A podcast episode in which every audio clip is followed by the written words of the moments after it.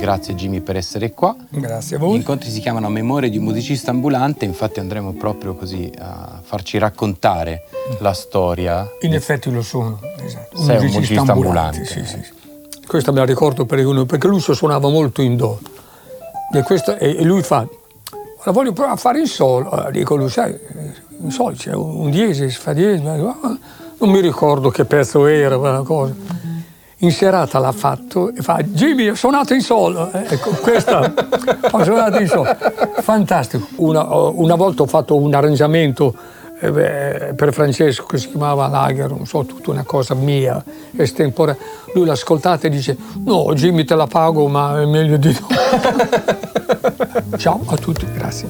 Jimmy Billotti, Memorie di un musicista ambulante, podcast di Antoniano Bologna, inserito nel progetto Casa Musica con il contributo di Fondazione del Monte di Bologna e Ravenna.